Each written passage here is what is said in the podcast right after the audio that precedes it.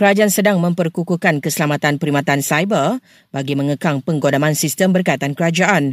Ujar Perdana Menteri Datuk Seri Anwar Ibrahim, agensi kerajaan akan jalin kerjasama dengan pihak luar bagi mengekang serangan terbabit. Beliau berkata demikian ketika mengulas kes pengkalan maklumat dan laman sesawang perkeso yang digodam baru-baru ini. Menteri Pengangkutan menegaskan saman JPJ memang tidak diberikan diskaun. Anthony Luke berkata sejak beliau pegang jawatan tersebut pada 2018, beliau telah menetapkan dasar bahawa tiada diskaun diberi kepada pesalah undang-undang jalan raya. Jelas Luke, ia menandakan JPJ tegas dalam mendidik pengguna jalan raya agar lebih patuh pada masa akan datang. Kementerian Pertanian dan Keterjaminan Makanan jamin bekalan bawang tidak akan terjejas meskipun kerajaan India melarang ekspor bawang bermula kemarin.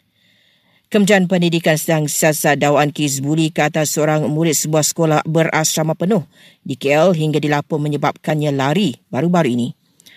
Kementerian Kesihatan akan meneruskan SOP di semua PPS yang dibuka akibat banjir bagi mengekang penularan COVID-19. Sementara itu, hanya kira-kira 60 mangsa banjir di Pasir Mas, Kelantan masih berlindung di PPS.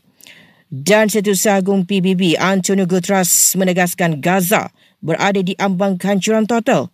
Ini selepas gencatan senjata terbaru yang diusulkan oleh Majlis Keselamatan PBB gagal diluluskan akibat tindakan sekutu Israel. Amerika Syarikat guna kuasa veto membatalkannya.